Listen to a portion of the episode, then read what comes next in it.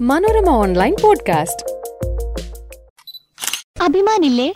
അഭിമാനം അഭിമാനം ഇല്ലേന്ന് ചോദിച്ചാ സത്യം പറഞ്ഞ ഞാൻ അറിഞ്ഞോണ്ടല്ല. ഈ അമിതാഭ് ബച്ചനും ജയബാദ്രി അഭിനയിച്ച അഭിമാൻ ഇല്ലേ? അഭിമാനം. അതിന്റെ അർത്ഥം എന്താ നോക്കണല്ലോ.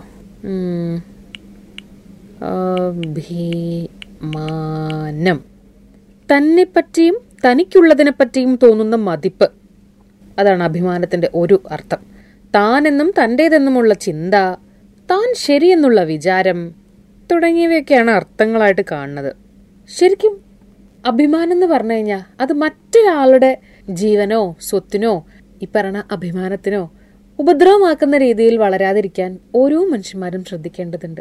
അത് പച്ചനായാലും അമ്മയായാലും അമ്മാവനായാലും കൂടപ്പുറപ്പായാലും അല്ലെ? ഗ്രൂപ്പായി ജീവിക്കുന്ന എല്ലാ ജീവജാലങ്ങളിലുള്ളതുപോലെ തന്നെ മനുഷ്യനും ചില ചിട്ടകളും കൂട്ടത്തിന്റെ സ്വഭാവങ്ങളും ഒക്കെ ഉണ്ടായിട്ടുണ്ട്. ആ ഒരു സ്ട്രക്ചറിൽ ചില സാധനങ്ങളൊക്കെ തെറ്റാന്ന് തോന്നുമ്പോൾ അത് തെറ്റാണെന്ന് നമ്മൾ പറഞ്ഞുകൊണ്ടേയിരിക്കേണ്ടി വരും. നിങ്ങൾ എന്തിനാണ് ഈ പറഞ്ഞു തന്നെ പറയണമെന്ന് തോന്നുന്നുണ്ടെങ്കിൽ അങ്ങനെ പറഞ്ഞ് പറഞ്ഞ് ചില പഠിച്ച കാര്യങ്ങളെ അൺലേൺ ചെയ്ത് പിന്നെ പുതിയ നല്ല കാര്യങ്ങൾ പഠിച്ച് അങ്ങനെയൊക്കെ തന്നെ മുമ്പോട്ട് പോകാൻ പറ്റുള്ളൂ അല്ലേ? ഇപ്പം ഈ അഭിമാനം എന്നുള്ള വാക്ക് കേൾക്കുമ്പോൾ തന്നെ ഉള്ളിലൊരു ആന്തലാണ്. അങ്ങനെ തോന്നുന്നുണ്ടോ? ആക്ച്വലി ഇത് അഭിമാനത്തിന്റെ പ്രശ്നമല്ല. അത് ദുരഭിമാനത്തിന്റെ പ്രശ്നമാണ് അല്ലെ? ഈ വാക്കിന്റെ അർത്ഥം പറയണ പോലെ ഇതെന്റേതാണ്? എന്റേത് മാത്രമാണ് എന്ന് തോന്നുന്ന രീതിയിൽ നമ്മൾ എന്തെങ്കിലും ഒരു പ്രോഡക്റ്റിനെയൊക്കെ ഇങ്ങനെ ഡെവലപ്പ് ചെയ്ത് വെക്കുമ്പോഴാണ് അതിനെന്തെങ്കിലും കോട്ടം തട്ടുകയോ അല്ലെങ്കിൽ അത് നമ്മൾ വിചാരിക്കണ പോലെ പ്രവർത്തിക്കാതിരിക്കുകയോ ചെയ്യുമ്പോൾ ഒരു ദേഷ്യമോ ആ ദേഷ്യം കൊണ്ടുണ്ടാവുന്ന വളരെ ക്രൂരമായ ചില പ്രവർത്തികളോ ഒക്കെ ഉണ്ടാവുന്നത്. ഇതിന് സമൂഹപരമായി തന്നെ നേരിടേണ്ടതുണ്ട്. അല്ലാതെ വ്യക്തികളുടെ മാത്രം പ്രശ്നമായി കാണേണ്ടതേ അല്ല യുണൈറ്റഡ് നേഷൻസിന്റെ കണക്കനുസരിച്ച് ഓരോ വർഷവും ആയിരത്തിലധികം സ്ത്രീകളാണ് ഈ ഹോണർ കില്ലിങ്ങിന് ഇരയാവുന്നത്. എന്തൊരു കഷ്ടം ആലോചിച്ച് നോക്കൂ. ആയിരത്തി തൊള്ളായിരത്തി തൊണ്ണൂറ്റി മൂന്നിൽ യുണൈറ്റഡ് നേഷൻസ് ജനറൽ അസംബ്ലിയിൽ ഒരു ഡിക്ലറേഷൻ ഉണ്ടായിരുന്നു. അതിലെ വാചകങ്ങൾ ഇങ്ങനെയായിരുന്നേ.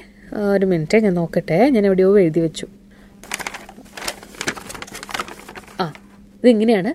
Any act of gender based violence that results in physical sexual or psychological harm or victimisation to women including threats, coercion or arbitrary deprivation of liberty by such acts, whether in public or private life. ഇതിന്റെയൊക്കെ base എന്താ അറിയോ ആ ഒരു idea ആണ്. അതായത് സ്ത്രീ എന്ന് പറയുന്നത് എന്തോ ഒരു ഒരു വസ്തുവാണ്.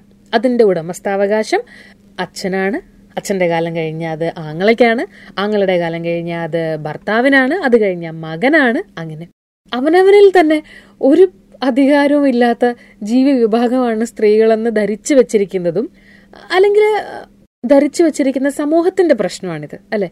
നമുക്കിതിങ്ങനെ കേൾക്കുമ്പോൾ തോന്നും അയ്യയ്യയ്യേ ഞങ്ങളുടെ നാട്ടിലൊന്നും അങ്ങനെയല്ല കേട്ടോ സ്ത്രീകൾക്ക് എന്താ അവർ ജോലിക്ക് പോകണില്ലേ അവരവരുടെ ഇഷ്ടത്തിനനുസരിച്ച് ജീവിക്കണില്ലേ? എന്റെ മോക്ക് ഞാൻ നല്ല സ്വാതന്ത്ര്യം കൊടുക്കുന്നുണ്ട്. എന്റെ ഭാര്യയ്ക്ക് ഞാൻ സ്വാതന്ത്ര്യം കൊടുക്കുന്നുണ്ട്. കാമുകിക്ക് സ്വാതന്ത്ര്യം കൊടുക്കുന്നുണ്ട്. എന്തിനേറെ പറയുന്നു ഞാൻ എന്റെ അമ്മയ്ക്ക് വരെ സ്വാതന്ത്ര്യം കൊടുക്കുന്നുണ്ട്. എന്നിങ്ങനെ പറയണ ആൾക്കാരെ കാണുമ്പോൾ തന്നെ നമ്മൾ പറയണം. അങ്ങനെ എവിടെന്നെങ്കിലും എടുത്തു കൊടുക്കാൻ നിങ്ങളുടെ അടുത്ത് എവിടുന്നാണ് അവരുടെ സ്വാതന്ത്ര്യം ഇരിക്കണത്? അല്ലേ? ആ ഇത് സ്വാതന്ത്ര്യത്തിന്റെ മാത്രം കാര്യമല്ല കേട്ടോ. കൺസെപ്ച്വലൈസേഷൻ ഓഫ് ഹോണർ എന്ന് പറയുന്നുണ്ടല്ലോ. That implies the men's and the groups full control over women's physical bodies and sexuality പ്രത്യേകമായിട്ട് പറയുകയാണെങ്കിൽ ദ പ്രീ മാരിറ്റൽ വെർജിനിറ്റി അതിനാണ് ഇങ്ങനെ സൂക്ഷിച്ചു വെക്കണേ. ഇതെന്തോ നമ്മുടെ ഉത്തരവാദിത്തമാണ്. പ്രീ മാരിറ്റൽ വെർജിനിറ്റീനെ ഇതേപോലെ തന്നെ എനിക്ക് ആരുടെങ്കിലും കയ്യിൽ ഏൽപ്പിച്ചാൽ പിന്നെ സമാധാനമായിട്ട് കണ്ണടയ്ക്കാം എന്നൊക്കെ പറയുന്ന ചില ക്ലീഷേ പഴയ സിനിമാ ഡയലോഗുകളൊക്കെ ഇല്ലേ? ഏകദേശം അതേ മാനസികാവസ്ഥയിൽ ജീവിക്കുന്ന സമൂഹത്തിലാണ് നമ്മൾ ഇപ്പോഴും ജീവിക്കുന്നത് എന്നുള്ള ബോധം നമുക്ക് ഉണ്ടാവാൻ ഇത്തരത്തിലുള്ള വളരെ ദാരുണമായ സംഭവങ്ങൾ കാരണമാകുന്നുണ്ട്. അത് കണ്ടിട്ടെങ്കിലും നമ്മുടെ കണ്ണ് തുറക്കേണ്ടതുണ്ട്. ജോവാൻ റിവയർ എന്ന ഒരു ചിന്തകൻ ആയിരത്തി തൊള്ളായിരത്തി അറുപത്തി മൂന്നിലൊരു പുസ്തകം എഴുതി.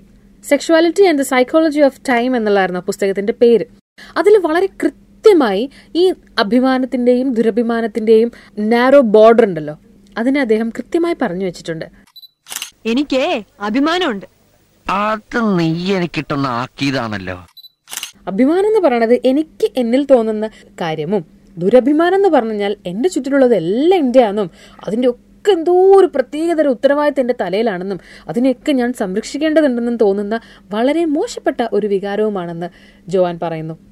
ചുരുക്കി പറഞ്ഞ രണ്ട് പ്രായപൂർത്തിയായ വ്യക്തികൾ അങ്ങോട്ടും ഇങ്ങോട്ടും ഇഷ്ടപ്പെടുന്നത് കൊണ്ടോ അല്ലെങ്കിൽ അതാത് നിയമവ്യവസ്ഥിതി പ്രകാരം കുട്ടികൾ എന്ന കാറ്റഗറിയിൽ പെടുന്നവർ പരസ്പരം ഇഷ്ടപ്പെടുകയോ പ്രണയം അങ്ങോട്ടും ഇങ്ങോട്ടും പങ്കുവെക്കുകയോ ഒക്കെ ചെയ്യുന്നത് ഘോരമായ വിസ്ഫോടനം ഉണ്ടാക്കേണ്ടുന്ന വിഷയങ്ങളല്ലെന്ന് നമ്മൾ ഏറ്റവും ചുരുങ്ങിയത് മനസ്സിലാക്കണം. അതിന് ഉത്തരവാദിത്തമുള്ള സമൂഹം എന്ന നിലയിൽ കുറച്ചൊക്കെ നമ്മൾ സാമൂഹികപരമായും ജെൻഡർപരമായും ഒക്കെ അവെയറായിരിക്കുകയും വേണം അല്ലേ? ഇതൊക്കെ കേൾക്കുമ്പോൾ അയിന്? എന്നാണോ തോന്നുന്നത് അങ്ങനെയാണെങ്കിൽ കണ്ണ് തുറന്ന ചുറ്റുമുള്ള കാഴ്ചകൾ കാണൂ. എല്ലാവരും നമ്മളെപ്പോലെ അവകാശവും അധികാരവും അറ്റ്ലീസ്റ്റ് അവനവന്റെ കാര്യത്തിലെങ്കിലും അഭിമാനവും സന്തോഷവും സമാധാനവും ഒക്കെ അവകാശപ്പെടാവുന്ന വ്യക്തികളാണെന്ന് മനസ്സിലാക്കൂ. കേട്ടുകൊണ്ടിരുന്നത് മനോരമ ഓൺലൈൻ പോഡ്കാസ്റ്റിൽ അയിന്. സംസാരിച്ചത് ലക്ഷ്മി പാർവതി. എന്തൊരു ചിരിയായത് ഒന്ന് കുറയ്ക്കണേ അയിന്? ഇനി കുറച്ച് ദൂരത്തേക്ക് ഒഴിവാക്കണം. പെൺകുട്ടിയാ. അയിന്? ഞങ്ങൾക്ക് ഇഷ്ടമുള്ളൊരു നടിയായിരുന്നല്ലോ നിങ്ങൾ കല്യാണമൊക്കെ ആയില്ലേ? ഇനി അഭിനയിക്കുവോ അയിന്? സൂമ്പയ്ക്കൊക്കെ പോയി തടി കുറക്കണം കേട്ടോ. ചെക്കനെ കിട്ടണ്ടേ? അയിന്?